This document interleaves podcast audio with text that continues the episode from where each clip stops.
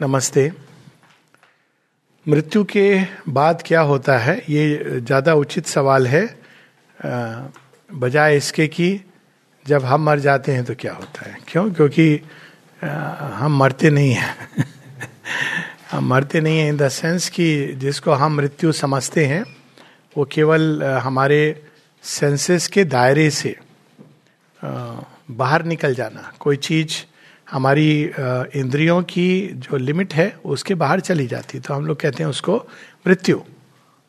हम देख नहीं पाते। It is another term for our ignorance या अचेतनता अनकॉन्शियसनेस तो हम लोगों ने, जैसे कई ऐसे शब्द हैं जो हम लोग प्रयोग में लाते हैं, जो हमारे अज्ञान को ढकते हैं।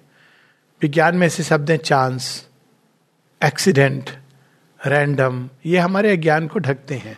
तो उसी प्रकार से एक शब्द है मृत्यु। मृत्यु एक ऐसा बड़ा शब्द है जो हमारे अज्ञान को पूरी तरह ढकता है कि मृत्यु मृत्यु के बाद कुछ नहीं होता। लेकिन इसको ये कह देना कि मृत्यु के बाद कुछ नहीं होता, ये तो तभी संभव है जब कोई मरने के बाद जा करके देखे कि होता है कि नहीं होता है। एक मास्टर से किसी ने पूछा जन मास्टर से कि, जन कहानी है। कि आप हमें कोई, को मृत्यु के बारे में कुछ बताएँगे? तो उन्होंने कहा कि मैं नहीं बता सकता। तो कहा क्यों? आप तो मास्टर हैं। तो मास्टर ने कहा yes but a living one मैं अभी मरा नहीं हूँ कि बता सकूँ। खैर ये कहानी की अपनी सीमा है। किंतु ऐसी विधाएँ हैं और ऐसा हमारे शास्त्रों में भी ऐसे दृष्टांत आते हैं। और माता जी शेरविंद ने तो इसके बारे में बहुत विस्तार से लिखा है। कि ये संभव है कि शरीर यहाँ पर है, शरीर को रखते हुए हम बाहर निकल के मृत्यु के डोमेन में चले जाए। अब ये बात बैकग्राउंड इसलिए ज़रूरी है ताकि प्रामाणिकता की बात होती है कि ये केवल एक विचार नहीं है, बल्कि प्रामाणिक क्योंकि माँ बिंदु ने माँ ने तीन बार मृत्यु को शरीर में रहते हुए अनुभव किया हुआ है और वो बताती हैं इसके बारे में बहुत विस्तार से। वो एक अपने आप में एक लंबा चैप्टर है और कई जगहों पर हम लोगों ने इस बारे में चर्चा की है। पर अब हम लोग मोर फोकस्ड हो जाएँ जूम इन करें कि मृत्यु के बाद क्या होता है। तो एक चीज़ जो बड़ी स्पष्ट है कि शरीर यहाँ रह जाता है। क्या शरीर में कोई ऐसी चीज़ है जो शरीर के परे जाती है या सरवाइव करती है? अगर हम लॉजिकली भी देखें तो जैसे स्वप्न अवस्था में शरीर यहाँ रहता है लेकिन हम स्वप्न के जगत में अपने ढंग से संसार को डिफरेंट मोड से एक्सपीरियंस करते हैं, एक अलग ढंग से एक्सपीरियंस करते हैं, अनुभव करते हैं। और उस समय हमको वो सच प्रतीत होता है। जब शरीर में आते हैं तो हमको अचानक भान होता है कि ये तो अलग दुनिया है। तो जो स्पिरिचुअल लाइफ की जो आध्यात्मिक जीवन है, आध्यात्मिक शोध है उसकी फाइंडिंग्स ये हैं कि हम लोग केवल मेटीरियल प्लेन पर एग्जिस्ट नहीं करते और ये हम लोग सब जानते हैं, अब, हम लोग शरीर के प्रति कितना सचेत रहते हैं। टेन परसेंट भी नहीं, लेकिन हमारी कामनाओं के प्रति, भावनाओं के प्रति, विचारों के प्रति। तो शरीर केवल एक वाहन है। उस वाहन पर सवार देही नाना प्रकार के माध्यमों से, नाना प्रकार के जगतों के संपर्क में आता है और उनकी ऊर्जाओं से पोषित होता है, उनकी ऊर्जाओं से उसकी आगे की यात्रा एक कदम आगे एक कदम पीछे बढ़ती रहती है। तो मृत्यु के बाद ये जो शरीर रूपी वाहन है ये नहीं रहता है। आप रथविहीन हो जाते हो। तो र, जब रथविहीन हो जाते हो तो ऐसा नहीं कि अनुभव समाप्त हो जाते या देही जो रथी था वो अचानक गायब हो जाता है। अब वो शरीर के माध्यम से वो प्राण तत्व को मन तत्व को अनुभव कर रहा था अब वो डायरेक्ट अनुभव करेगा। और इसका एक बड़ा सिंपल उदाहरण मैं एक देता हूँ। कभी अनुभव किया है कि जब बुखार होता है, बहुत तेज कंपन होता है, उसके बाद कुछ समय तक शरीर बहुत सेंसिटिव होता है। आपको बहुत ठंड लगने लगती है, थोड़ी सी भी उससे। क्योंकि जो बाहरी एनवेलप है ना, शरीर का सूक्ष्म देह का, वो रप्चर हो जाता है। और आपके कई परसेप्शन भी ऑल्टर्ड हो जाते हैं। तो उसी प्रकार से जब हम शरीर छोड़ते हैं तो हम प्राण तत्व में, प्राणिक देह में जागृत हो जाते हैं। तो प्राणिक देह और प्राणिक तत्व क्या है? वो हमारे कामनाओं से, हमारी भावनाओं से इनसे जुड़ा हुआ है, हमारी इच्छाओं से जुड़ा हुआ है। तो जब शरीर में है तो ये सब बंधी रहती हैं।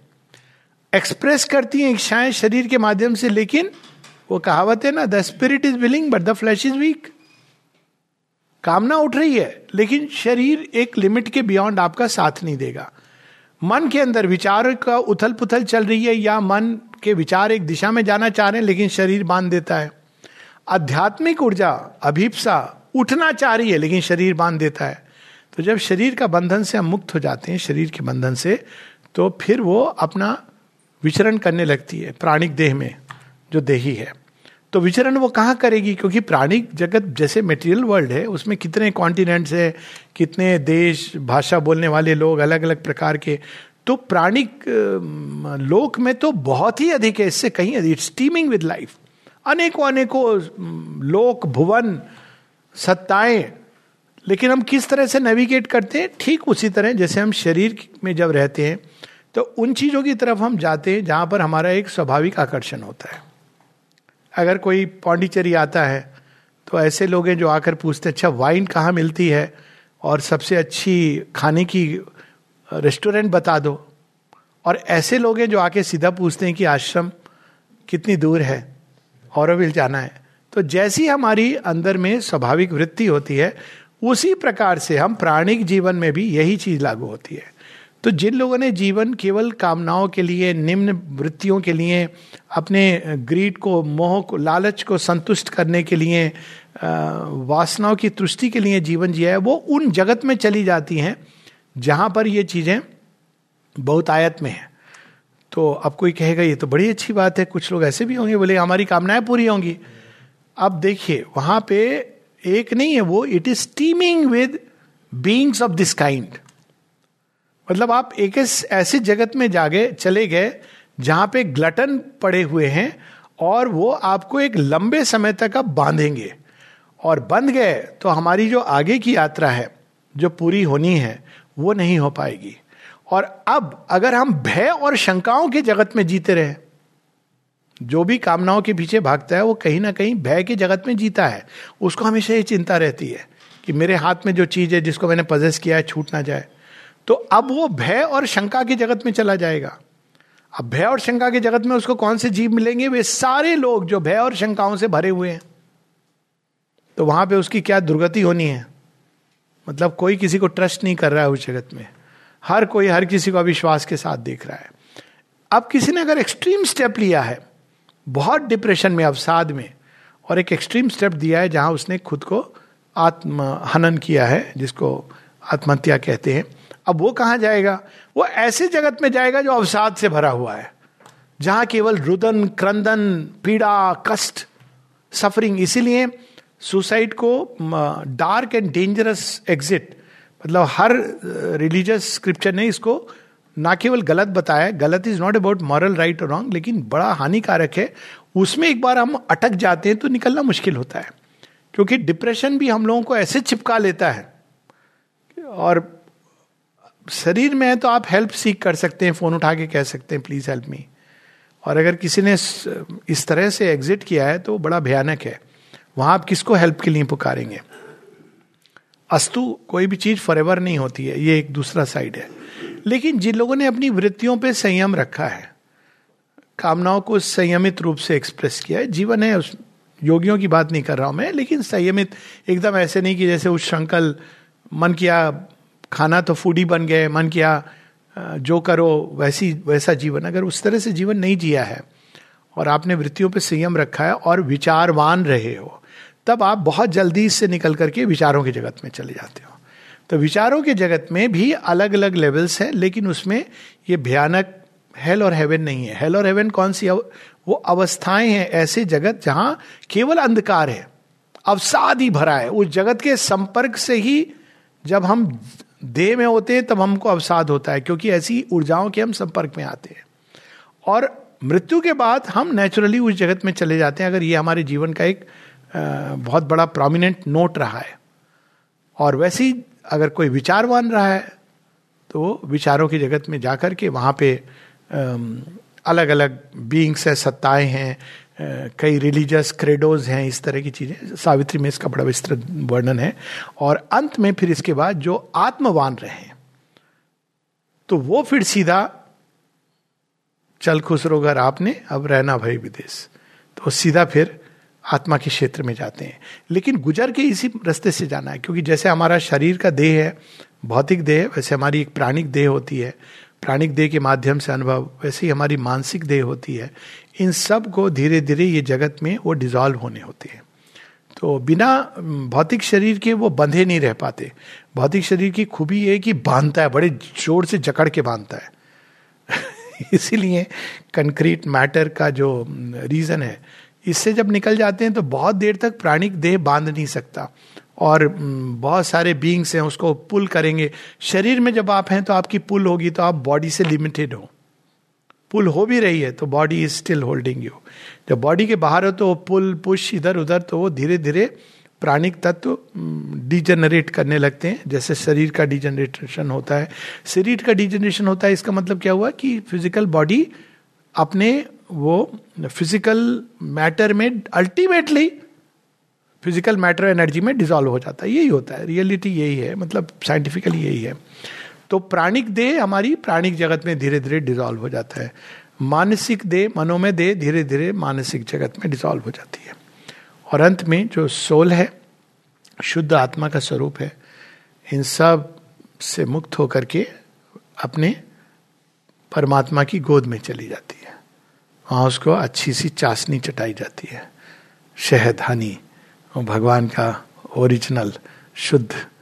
और उसको पीने के बाद बस सारे दुख, शोक भूल करके हम लोग एक अच्छी सी अद्भुत, दिव्य, अलौकिक नींद में सो जाते हैं।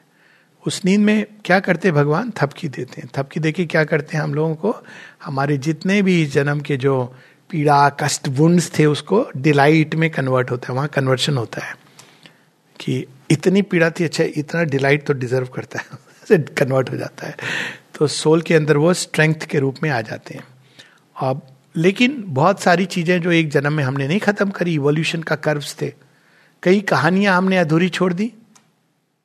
धागा शुरू हुआ, काट दिया, वहाँ शुरू हुआ, वहाँ रोक दिया। अब कहानी तो पूरी करनी पड़ेगी।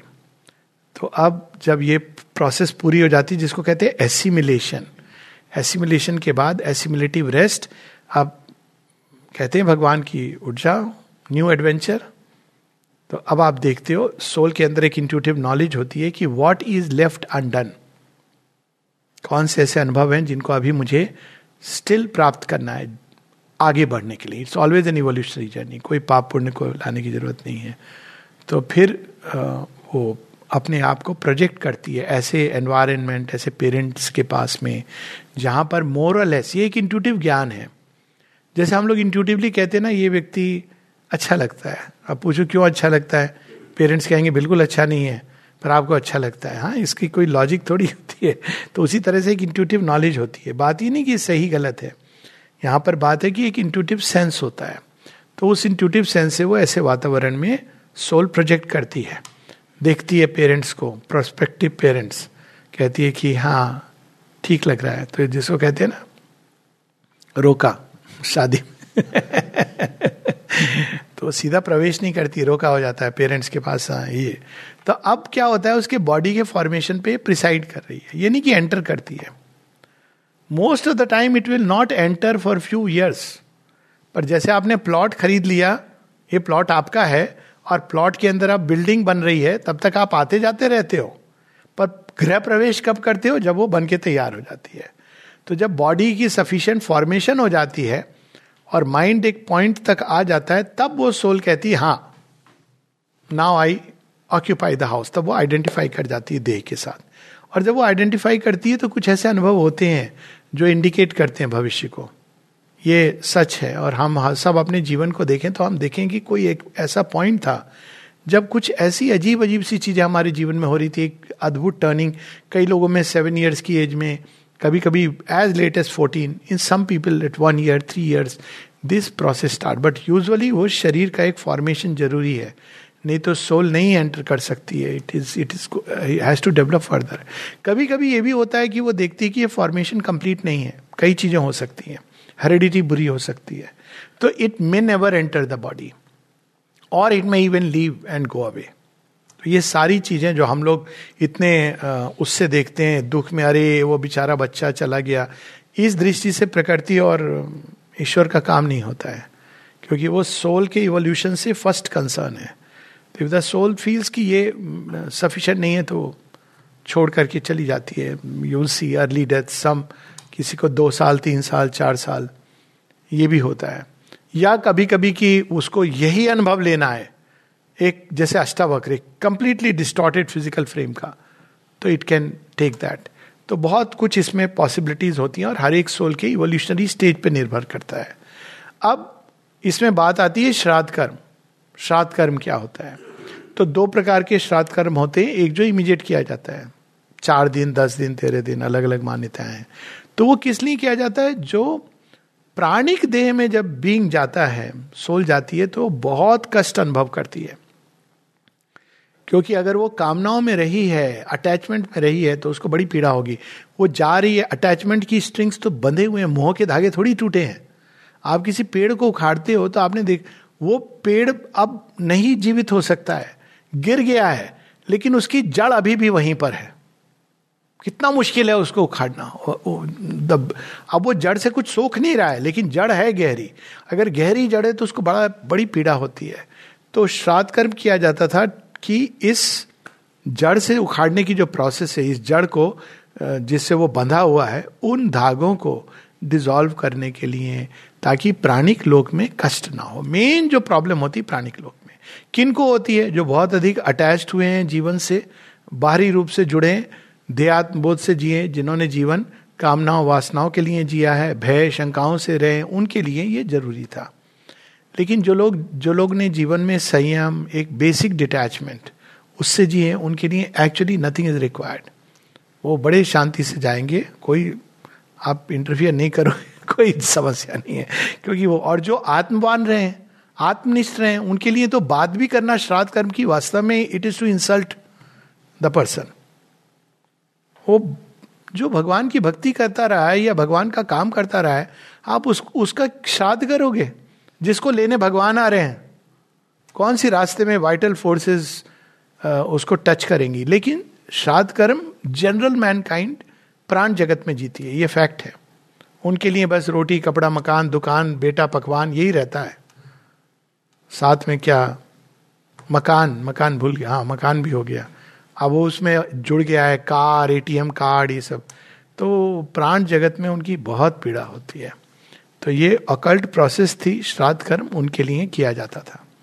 अब इस अकल्ट प्रोसेस को हम लोग एक्चुअली विस्मृत कर चुके हैं। अब हमारे पास मंत्र तो हैं, लेकिन भाव नहीं है।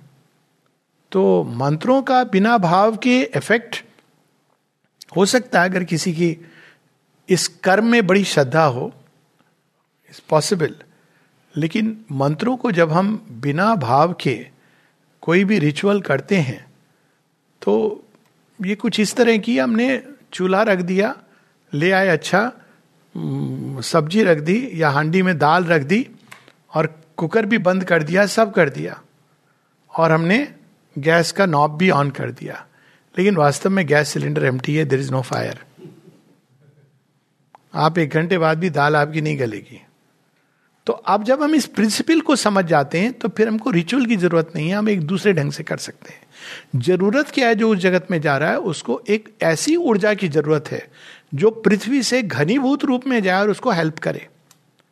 तो वो ऊर्जा, अगर दस लोग, बारह लोग मिल करके जो प्रेम करते थे, ये नहीं कि वहाँ जाके रो रो के उसको और पीछे खींच रहे तो वो लोग अगर बैठ करके प्रेयर करते हैं, प्रेम भेजते हैं सबसे सुंदर मैसेज जो दिया जा सकता है, जो व्यक्ति की शरीर छोड़ दिया है कि please go your way is the best message one can send उसकी ऑनवर्ड जर्नी आप क्यों रोक रहे हो? सोचो कोई बच्चा जा रहा है विदेश में पढ़ने के लिए, आप उसको बार बार रोक रहे हो। मत जा बेटा, तेरी बड़ी याद आएगी। अब बेटे तो भूल जाते हैं, बेटियों को प्रॉब्लम होती है। बेटे तो दूसरा स्टेशन भी नहीं, वो ट्रेन राउंड द कॉर्नर शुरू हो गए व्हाट्सएप आजकल हाँ? बेटों को कोई मोह नहीं होता है। पर बेटियों को होता है थोड़ा, मम्मी रो रही थी बेचारी। वो चैन से उनको जाने तो उनको पढ़ाई करनी है आगे। तो ये तो when the person is died वो प्रोग्रेस की जर्नी पर है फ्यूचर की जर्नी पर है। आप भविष्य में किसी को जाने से क्यों रोकोगे? बल्कि आप खुशी खुशी बोलोगे।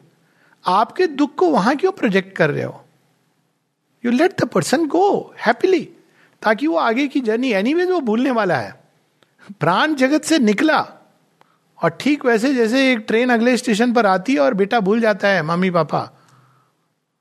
तो उसी तरह की चीज़ है कि प्राण जगत से निकला और या समझो कि जब तक मम्मी, पापा ने खाना बना के दिया, आजकल पता नहीं देते हैं कि नहीं ट्रेन जर्नी में। हमारे मम्मी, पापा तो देते थे, जब तक पूड़ियाँ रहती थी तो ऐसा देते थे कि एकदम डेस्टिनेशन तक। तो आप जब पूरी खाते हो, पूरी सब्ज़ी तो आपको याद आती है, उसके बाद फिर आ जाती कभी कभी अच्छा एक चिट्ठी डाल देनी है। तो वो जैसे ही निकला, ये रियलिटी है जीवन की और दे इज़ अ रीजन क्योंकि हम क्यों किसी से इस तरह परमानेंटली परमानेंटली केवल परमानेंट से जुड़ना चाहिए। फॉर्म तो ट्रांजिएंट होते हैं। तो इसीलिए यही, इसी बात को ब्रिंग होम करने के लिए, यही कॉन्शियसनेस लाने के लिए भगवत गीता पढ़ी जाती है। वो जो चला गया, उसके लिए नहीं, वो तो जाएगा जाएगा आपकी जर्नी पर। आप मत रोको। तो जब आप ये पढ़ते हो, नैनम छिदंती शस्त्राणी, नैनम दहती पावका तो आपको, हम क्यों विकार में व्यर्थ कर रहे हैं, व्यर्थ उसके मोह से बंधे हुए हैं? और तब आप सुंदर मंत्रों को आप भेजते हो। तो ये ज़रूरी नहीं है कि ये एक पंडित जी आए और वो गरुड़ पुराण से पढ़ें। हाँ भगवत गीता पढ़िए, बहुत सुंदर ढंग से। या जो भी, जैसे हम लोग माँ शेरविंद के डिवोटी सावित्री पढ़ते हैं, खासकर उसमें book two, canto fourteen, the world soul. बड़ा अद्भुत कैंटो है। तो उसमें सारा वर्णन दिया हुआ है, जाने के बाद क्या होता है, आते कैसे हैं। तो idea is to orient him कि तुम सही रास्ते जा रहे हो अब तुम भी पीछे मुड़ के मत देखो और हम भी तुम्हारी तरफ़ नहीं देख रहे हैं। It's your journey thank you bye bye आप सुंदर स्मृतियों को संजोइए बाय ऑल मीन्स जो सुंदर चीज़ें वो तो वैसे ही भी रहेंगी। पर व्यर्थ की चीज़ों को दिमाग में और खासकर जो नेगेटिव इमोशंस हैं रिलीज़ देम तो ये श्राद्ध कर्म में ये सब भी इन्वॉल्व है, क्योंकि जब आप एक रिचुअलिस्टिक प्रोसेस से गुजरते हो तो ब्रीवमेंट कंप्लीट होता है। नहीं तो आपके जो समा, समाज में जो असामाजिक तत्व हैं, वो आपको बहुत परेशान करे। श्राद्ध भी नहीं किया, देखा, ठीक से नहीं किया, इतने ही पंडितों को बुलाया, ये भी एक समस्या है। तो कर लो। बात इसकी नहीं कि आपको विश्वास है कि नहीं। वो तो चला गया। उसका काम तो केवल आप घर में शांति से एक फिक्स टाइम पे ध्यान कीजिए। अपने अच्छे विचार कि अब जो हुआ हमारा लेन then let's forget that forget and forgive Mahabharata में कहानी आती है, जब सारा सब चले जाते हैं अपने अपने धाम तो पांडव, कौरव दोनों तरफ़ से जो थे, वो निकलते हैं और वो सारी आत्माएँ एक दूसरे को एम्ब्रेस करती हैं और कहती हैं अच्छा लड़े तुम। भाला अच्छा था तुम्हारा, एकदम पियर्स किया मेरा शरीर तो। वेल डन बिकॉज़ अब अब आपकी स्टेट अलग हो गई। तो release more important than all this श्राद्ध कर्म is release the person forgive forget and if you have done something which you think is wrong release that also it's okay सब भगवान को अर्पण करके पोटली बना के एक डायरी में लिख करके माता जी के नाम से, या जिसको भी आप मानते हैं डायरी में लिख करके, वो भी समुद्र में प्रवाहित कर दीजिए अस्थियों के साथ साथ so this is the process अस्थियाँ इसलिए की जाती हैं ताकि हम लोग विश्वास करते हैं। विश्वास नहीं, ये एक फैक्ट है कि जब ये डिजनरेशन प्रोसेस होती है तो प्राण तत्व जब निकलता है तो वे लोग जो बहुत अधिक निम्न ऊर्जाओं से जुड़े थे, वे निम्न ऊर्जाएँ वातावरण में फैलती हैं और उन्हीं को भूत आदि कहा गया है। तो वो जो निम्न ऊर्जाएँ निकल के फैलती हैं वो एक एटमोसफियर क्रिएट करती हैं जो अच्छा नहीं होता है। आपने सुनी ना जितनी भी कहानियाँ हॉरर मूवी हमेशा ग्रेवी आर्ट की। आप रेयरली शमशान की सुनोगे। क्यों? क्योंकि और एटमोसफियर भी अलग होता है। क्यों? क्योंकि शमशान में वो बर्न करते बर्न करने के पीछे रीजन क्या है? ऑकल्ट रीजन है। कि वो जो भूतादि निकलते हैं, वो फायर से एक्चुअली डिस्ट्रॉय होते हैं। फायर के अंदर ये तत्व है, अग्नि के अंदर ये तत्व है, वायु के अंदर ये तत्व है। वो उड़ा देती है चीज़ों को। अग्नि उन तत्वों को नष्ट कर देगी। सोल को कुछ नहीं करती है, लेकिन वो नष्ट करती है इन चीज़ों को। और जल इसीलिए आकर के नहा लो, ताकि वो जो फोर्सेज आसपास चिपकी हुई हैं, वो सब आपकी क्लेंस हो जाती हैं। So this is the logic behind giving to fire पर रश नहीं करना चाहिए, क्योंकि अब उसने पूरे ज़िंदगी भर कितना सामान बटोरा है अनुभवों का, उसको समय दो ताकि वो उन सबको सोख सके। तो जल्दबाजी करना, चलो ले जाओ, कितनी जल्दी, अरे, पास में मुर्दा पड़ा, ये सब वर्ड शुड बी आउट अब वो तो जीवित है अभी। तो मरना कुछ होता नहीं हो, क्या सोच रहा है? मेरे बच्चे मुझे मुर्दा मुर्दा कह रहे ऐसे ही शब्द भी अजीब है। शव कहिए तो थोड़ा शिव का कुछ लगता भी है। हाँ सो ऐसे शब्द नहीं यूज़ करना। वो अभी भी पिताजी हैं। उनको प्रणाम करते हैं हम लोग, इसीलिए शव को अंतिम यात्रा कहते हैं। और फिर अग्नि को जब दे देते हैं तो वो जो निकलते हैं, विकीर्ण होते हैं, भूत आदि तत्व तो वो डिस्ट्रॉय हो जाते हैं। It is the simplest way and then श्राद्ध कर्म के द्वारा हम लोग डिस्ट्रॉय करते हैं। पर you can do it in a simple way रोज एक सुंदर उसको अध्ययन करके मोस्ट इंपॉर्टेंट घर का एटमोसफियर दुख, अवसाद से भरा हुआ नहीं होना चाहिए। कभी कभी अच्छा होता है घर को क्लीन कर देना, उसके कमरे में जो चीज़ें थी उनको रीओरिएंट कर देना। So this is one simple way लोग दिया जलाते हैं कभी it's it's they are different ways of doing it अब हर साल क्या करते हैं? सालाना वाला श्राद्ध अब ये तो अब इसकी लॉजिक ये बताइए कि तीन जो पितर हैं, वो आपके घूमते रहते हैं। जब ये जाते हैं तो वो, तब वो रिलीज़ होते हैं। Too mechanical to be true जीवन में कोई चीज़ बड़ी मैकेनिकल और मैथमेटिकल हो तो इतना याद रखना कि दिस कैनॉट बी डिवाइन इसके पीछे mechanical and mathematical things do exist but along with that this world is not just mechanical law कि भाई जब ये वाले मरेंगे तो जैसे वेट कर रहे हैं जब हॉस्पिटल होता है ना, ये मर जाएँगे तो आपका बेड खाली होगा। तो but this is the logic which is given कि आप पितरों को वो करते हो। तो फिर क्या होता है ये पितरों का चक्कर? तो आप देखेंगे कि पितृपक्ष होता है। पितृपक्ष कौन सा होता है? ये अभी चल रहा है पितृपक्ष। सही समय ये टॉक भी हो रही है। दस एक सितंबर से बीस इक्कीस बाईस सितंबर तक होती है। तो पितृपक्ष इज़ जब आप देखिए 21 सितंबर को क्या होता है? 21 सितंबर को होता है इक्विनॉक्स विंटर इक्विनॉक्स यानी day day and night are समान। इसके बाद अब रात बढ़ने लगेगी। जब रात बढ़ने लगती तो मातृपक्ष आता है। मातृपक्ष में सारी देवियों की पूजा भारतवर्ष में तब होती है। Lakshmi Puja, Kali Puja, Durga Puja starting with Durga Puja and end with Saraswati Puja. You will not find it in the जब सन ऊपर में है।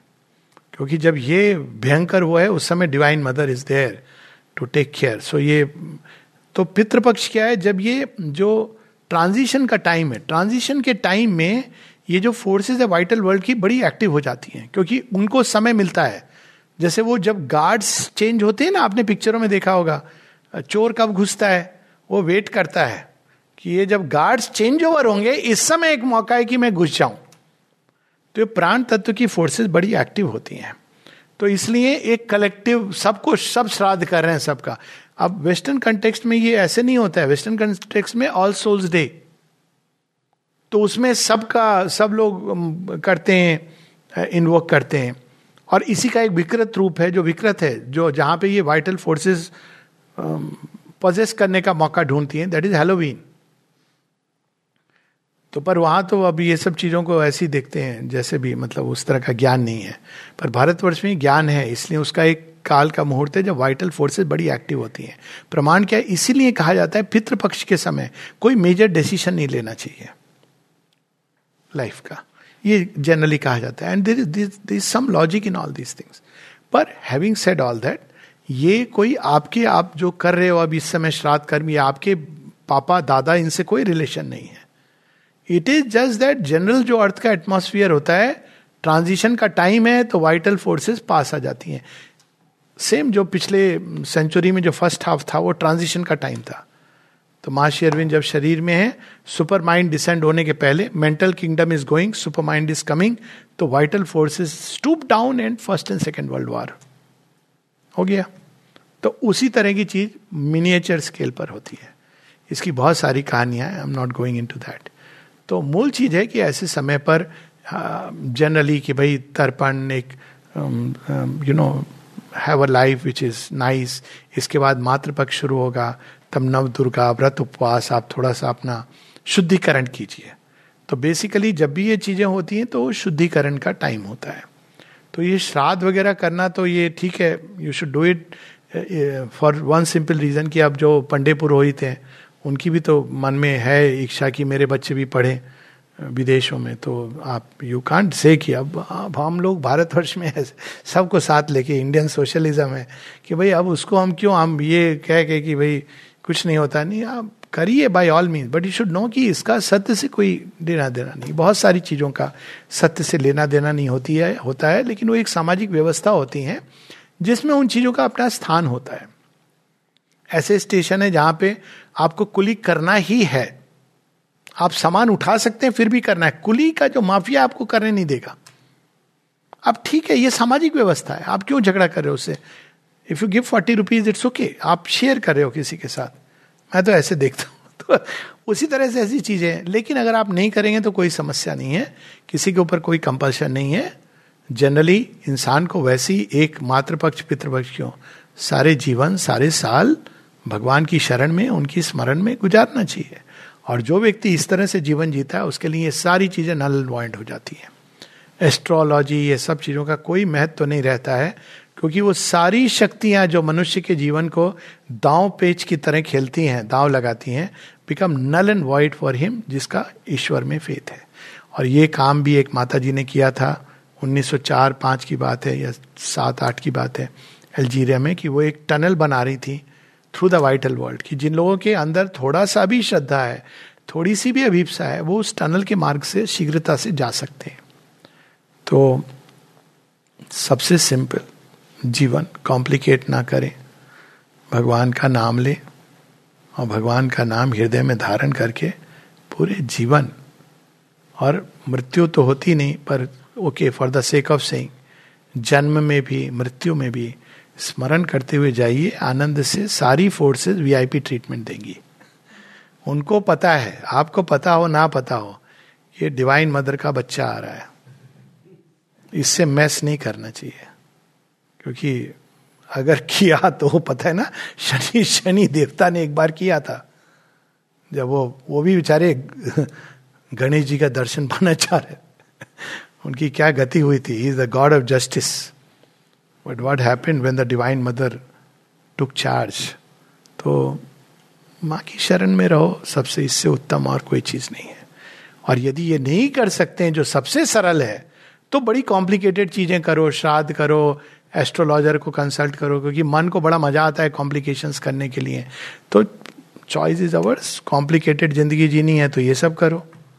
सिंपल ज़िंदगी जीनी है तो प्रविशी नगर कीजे सब काजा हृदय राखी कौशलपुर राजा। माँ माँ माँ।